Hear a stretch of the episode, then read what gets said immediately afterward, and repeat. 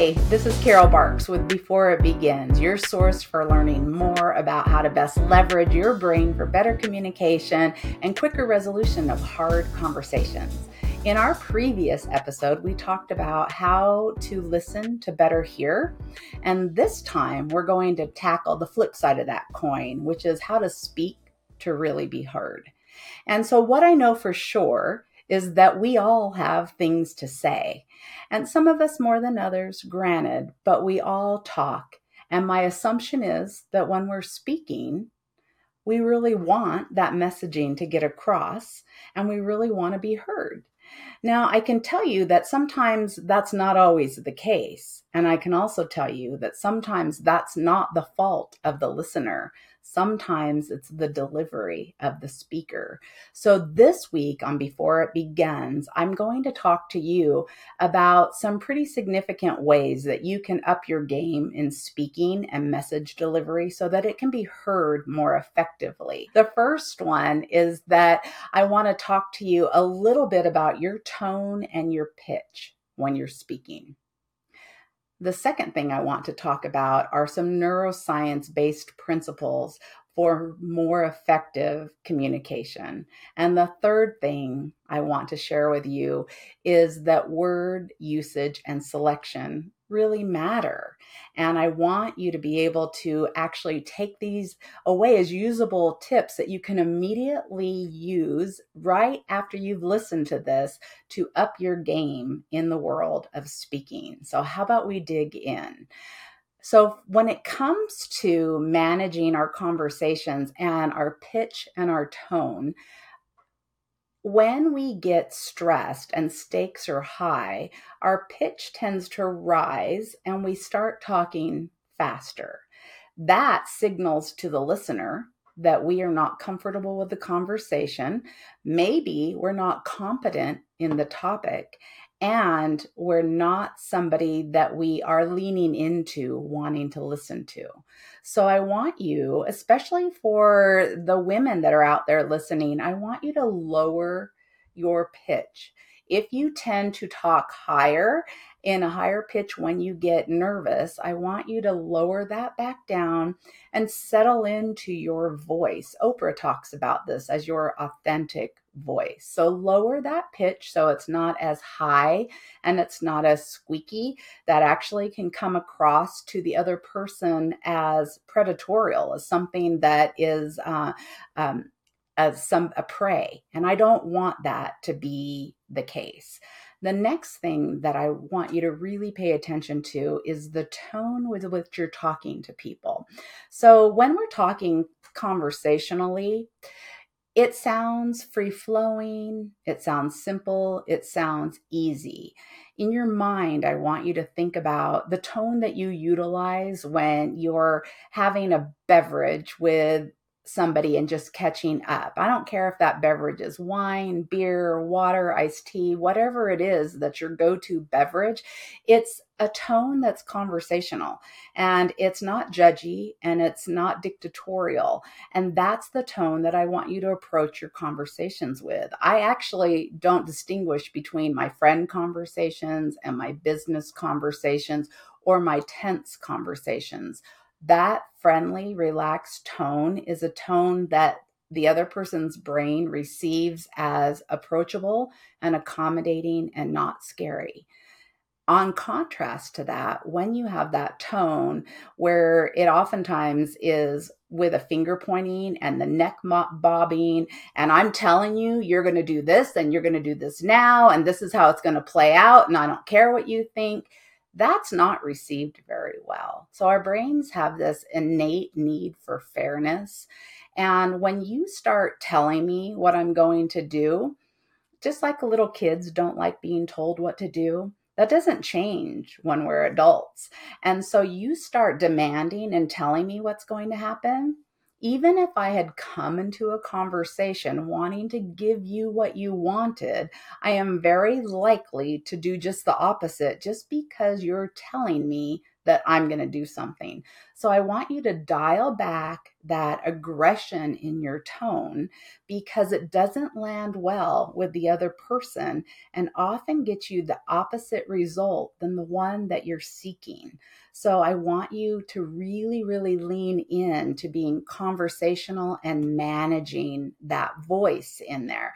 And so what that means is sometimes you can fabricate it. So I one pro tip that I would share with you is if you spend a lot of time on Zoom platforms or Microsoft Teams or any other video platform, there are ways that you can trick yourself into having more of a conversational tone. So, for me, on the other side of my camera right now is a picture of my family. They're my favorite people on the planet. And sometimes I change my desk. And when I change my desk, there's a picture of my son that lines up directly behind my camera. And because I love them so much and they're the people that matter to me so much, my brain sees them peripherally, even though I'm not talking to them. And I talk kinder and I talk softer. And that means that whomever is on the other side of that Zoom presentation or meeting that I'm having also gets the benefit from that approach. And their brain factors me in as a friend, not a foe. So my messaging gets heard much stronger than it might have otherwise if I used a harsh tone or a high tone or any other tone that's not quite as connected to the tones we use with the people that are in our inner circles. So those two things are important. Lower your your pitch and soften your tone. Come up with that one that is the tone you use with the people that you really care about and enjoy and trust. Then moving on to a headier topic of my favorite neuroscience is that oftentimes when we're talking, whether it's a meeting or just a negotiation, we spend way too much time talking at people with our ideas. And so when we talk about working memory, when I first started teaching neuroscience back in 2015, the idea was that we could keep six to eight pieces of information in our working memory at any given time.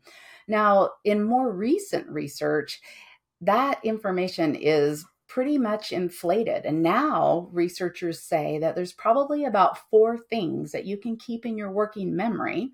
And if you're stressed or conversations are, are tough, or it's about topics that we're not familiar with. It's maybe one or two.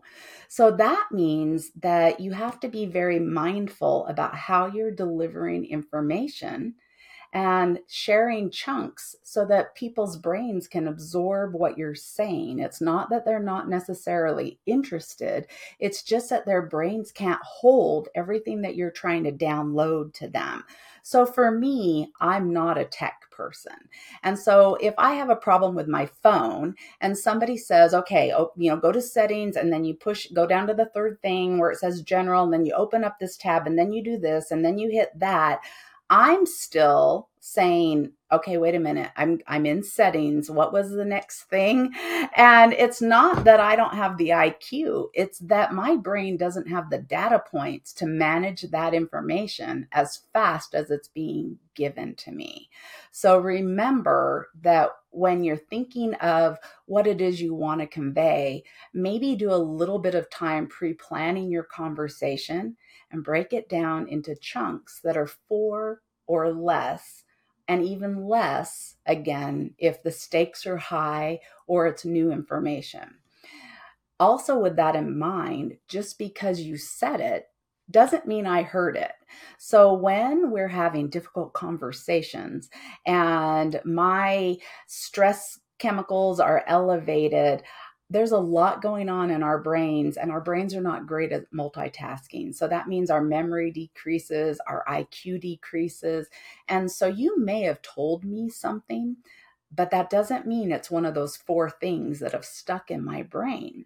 So, with that being the case, I want you to really repeat key topics when they become relevant again and just don't assume that they were in there. So, for instance, when I am doing a mediation or a negotiation with parties, I oftentimes talk about how the process is confidential. And so I say that at the beginning. And inevitably, if I didn't say it again, people would email me and say, Can you send me the notes about this? Or I was talking to somebody about this, which clearly violates the terms of confidentiality. So, what I've learned over time is at the beginning of these events, I talk about confidentiality.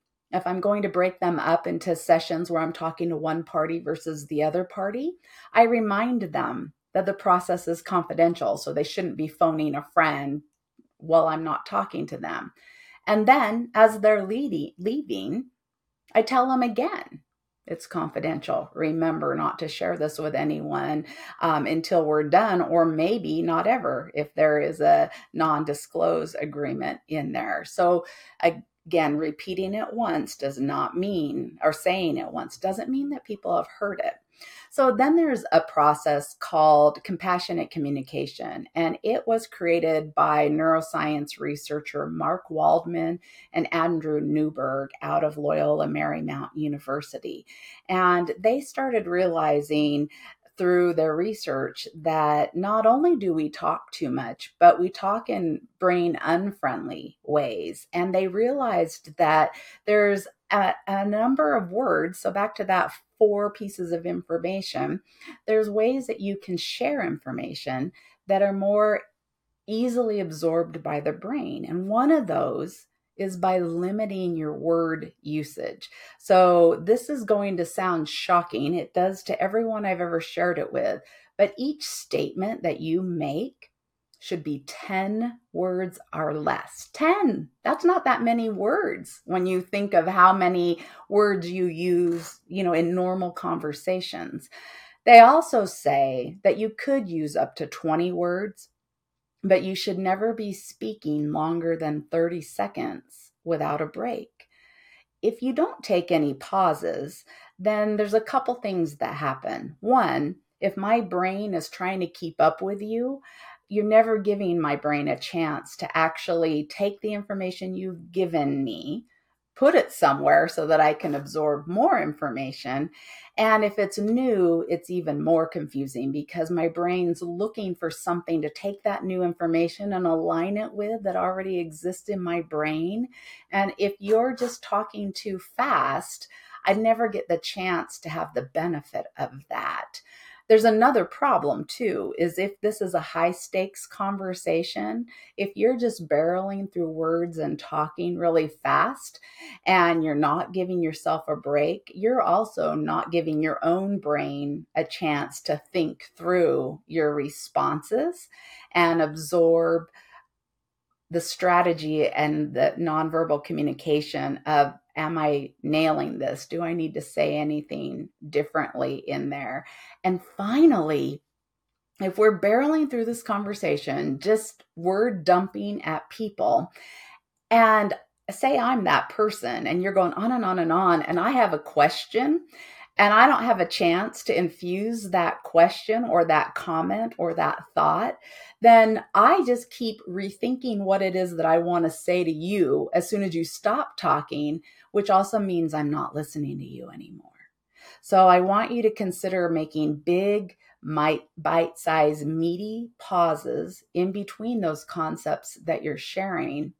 And I want you to really get used to playing with silence oftentimes when we ask questions, if somebody doesn't answer the question right away, then we start talking again and we restate the question or we start giving them answers or telling them what we think they should say. That's using your brain, that's not using their brain. Instead, learn to be silent and sit in that silence for a long time until they get a chance to join you in the conversation in a meaningful way. So if you lower your word count and you take some big, meaty pauses, and you actually use silence, these things are so much re- more beneficial to both your brain and the person listening to you. So, I want to share you a story um, about my mom.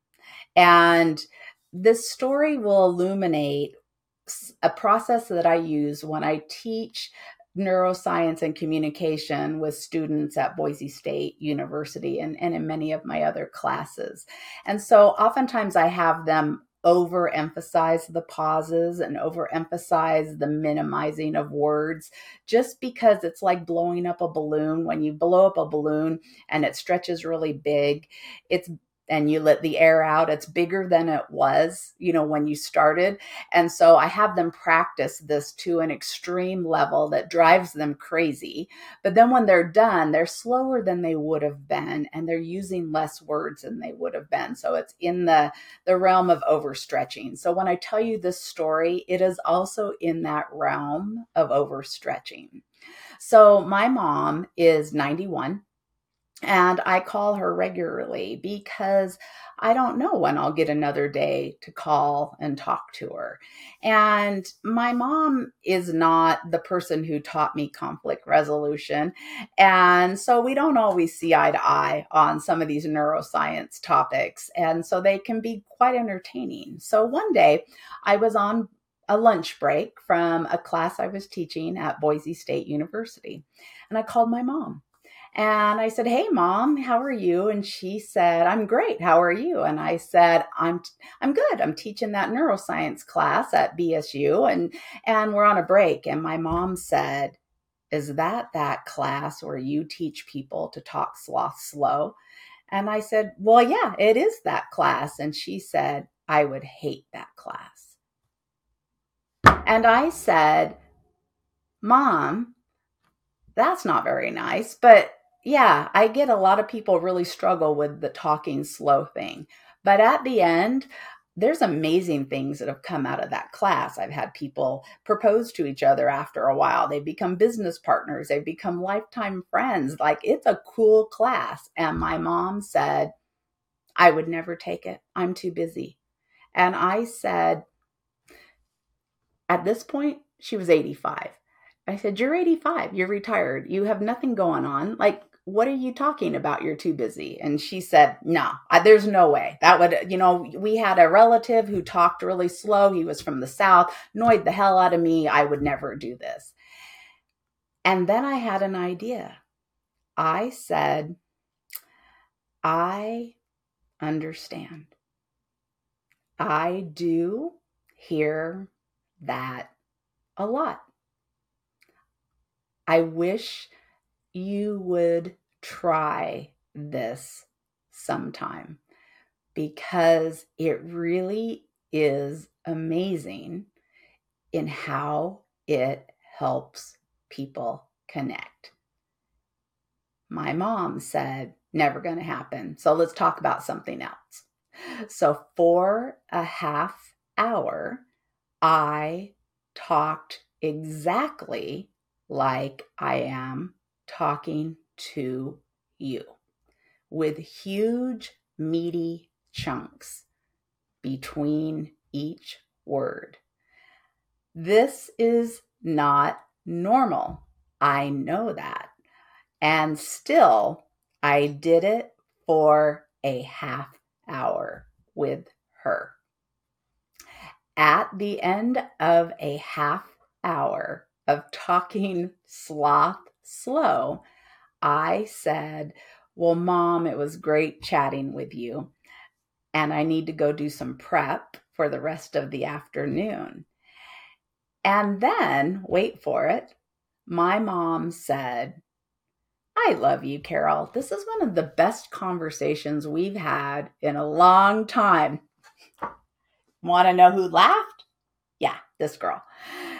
And I said, Really? What made this conversation so good? And she said, You know, you're always in a hurry. You always have so much going on. And today it just felt like you were fully present, listening to me and just engaging with me. And that just felt really good. I kept my laugh in, but I did say, did you happen to notice I was talking sloth slow the whole time? My mom used silence then a little bit of profanity, and then said, I love you, you brat. And when I tell this story, there's an interesting thing that happens. It doesn't matter if I'm telling kids in an elementary school about conflict resolution and how to talk nicer, or I'm talking to adult learners or people in organizations with whom I'm consulting. Everybody stops and really pays attention to the story, even if they were checking their phone earlier or zoning out or or needing a break. They all log in. And there's some really great science about that. It's actually out of the Paris Brain Institute that's really new. So, Pauline Perez was leading some research and found that when you make stories, when you have well told stories, we actually can recall those better than just basic facts. So when I tell you stories like I am today, that's something that lingers.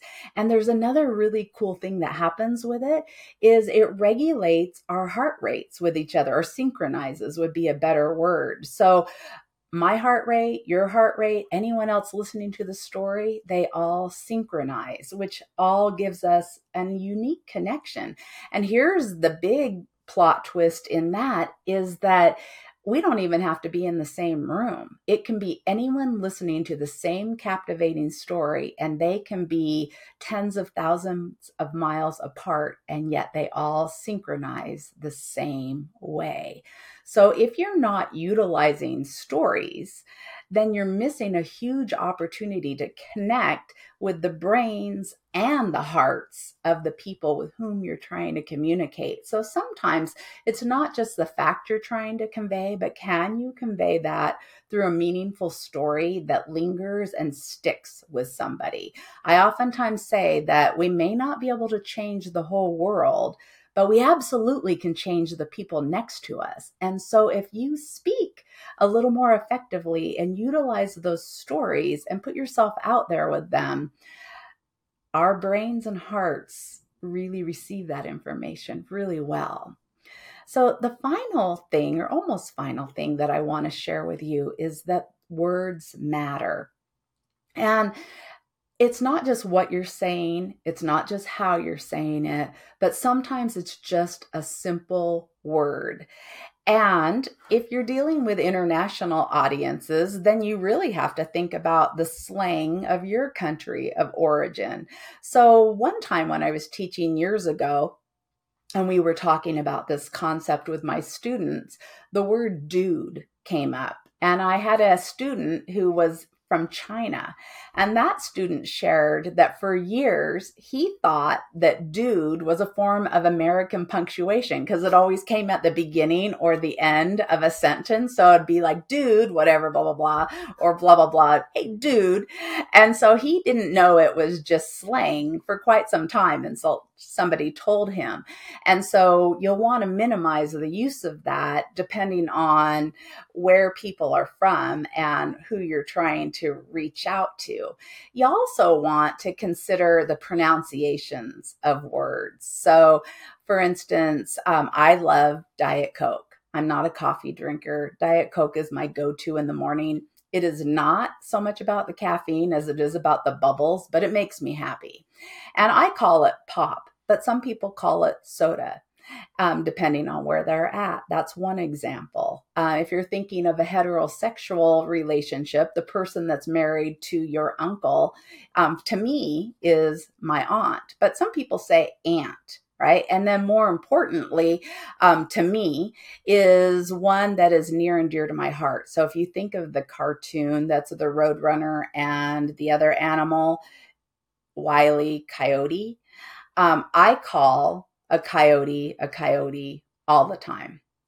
My husband calls a coyote a coyote. And we both think each other is wrong. And we've had lots of laughs about them to where one time we were looking at buying a plot of land up in the foothills outside of Boise, Idaho.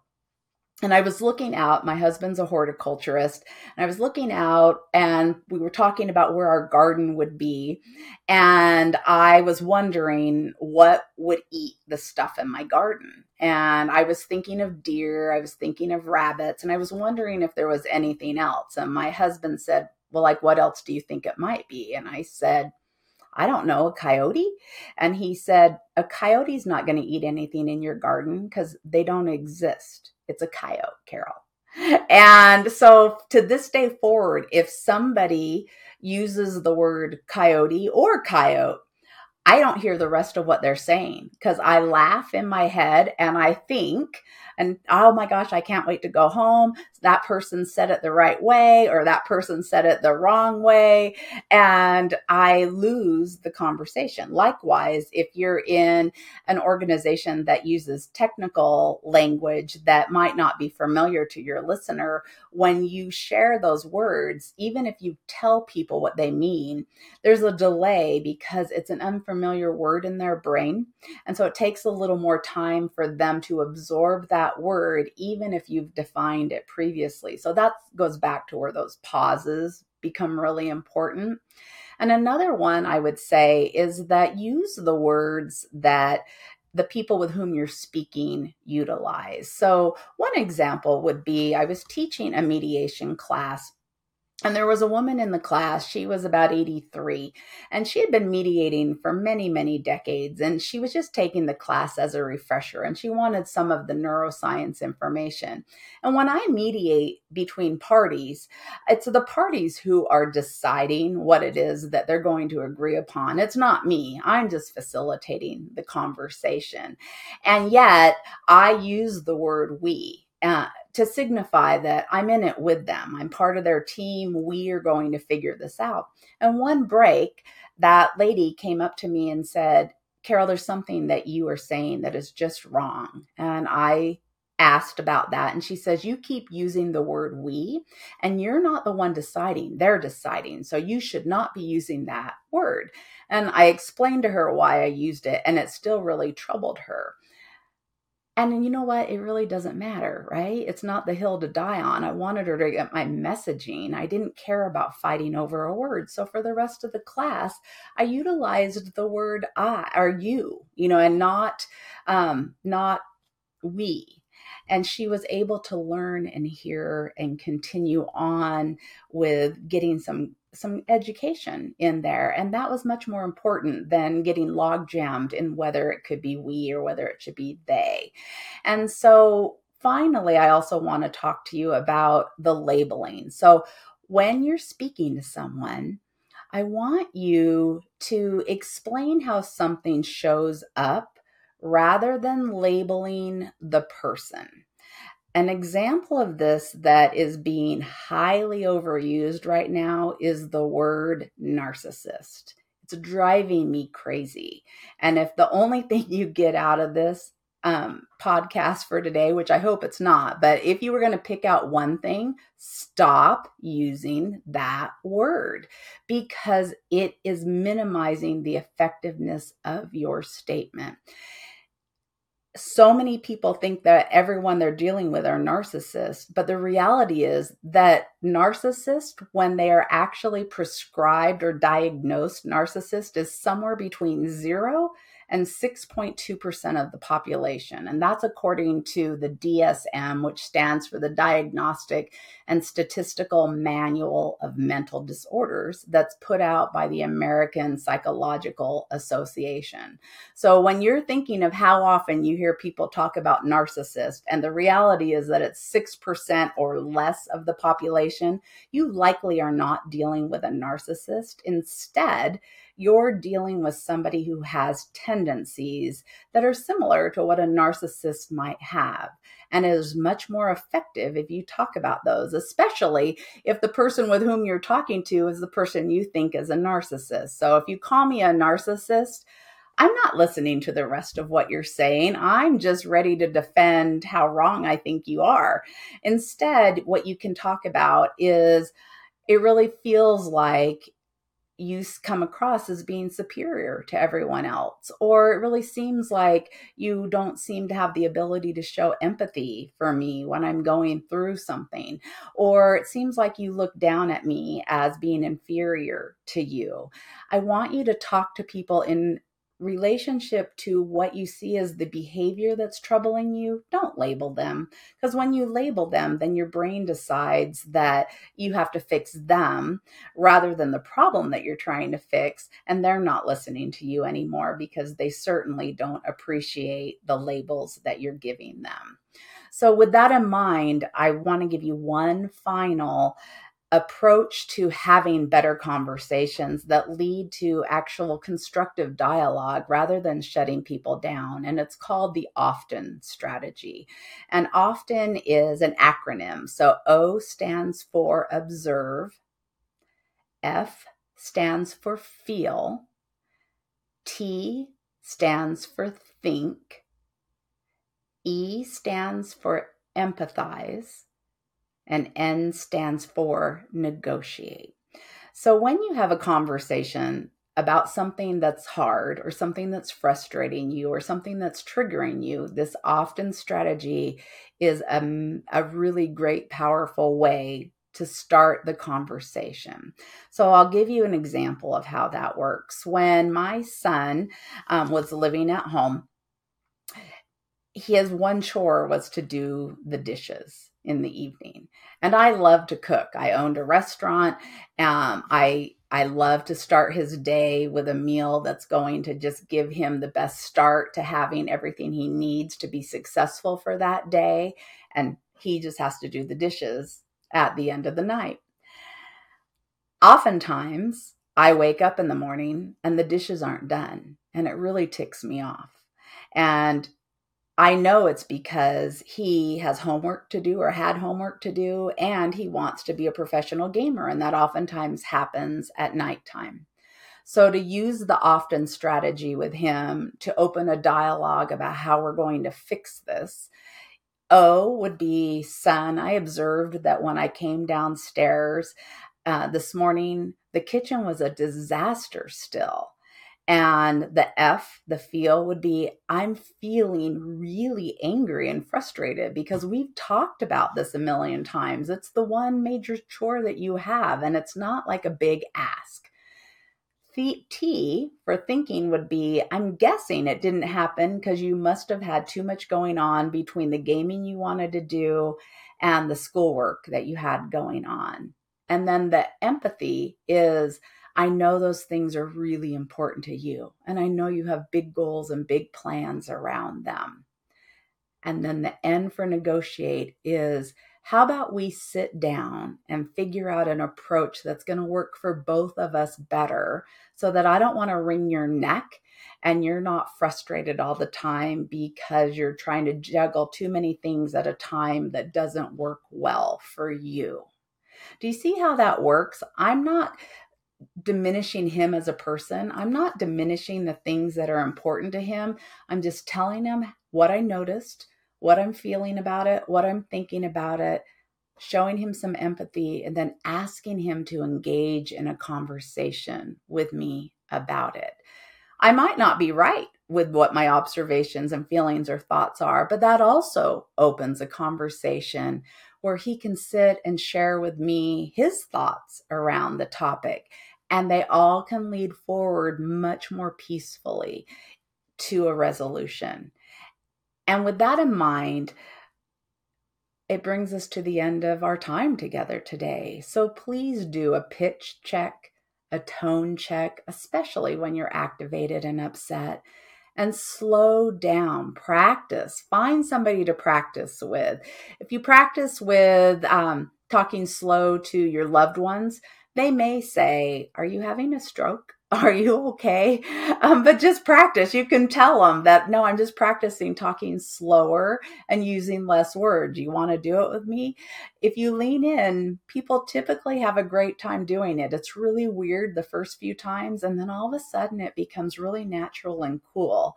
And I want you to incorporate stories because they stick with people. So the messaging that you share is something that stays on so much longer with them than they would if you're just sharing facts. And then I also want you to be careful of the word usage. Go ahead and adapt your words to the people with whom you're interacting because that will keep them focused on your messaging and not focused on how the word didn't align with what it is they think they would have rather heard. So I share these concepts and so many more daily with my clients, whether I'm giving keynote speeches or mediating or consulting or training. And if you would like to learn more about any of these conversations or have a conversation about how I can help you or your team, reach out to me by visiting my website, carolbarkes.com. I really would love to hear from you. And also, please, if you enjoyed this podcast, share it with others and subscribe to my YouTube channel. Until next time, I'm Carol Barkes with Before It Begins. Thanks for spending time with me.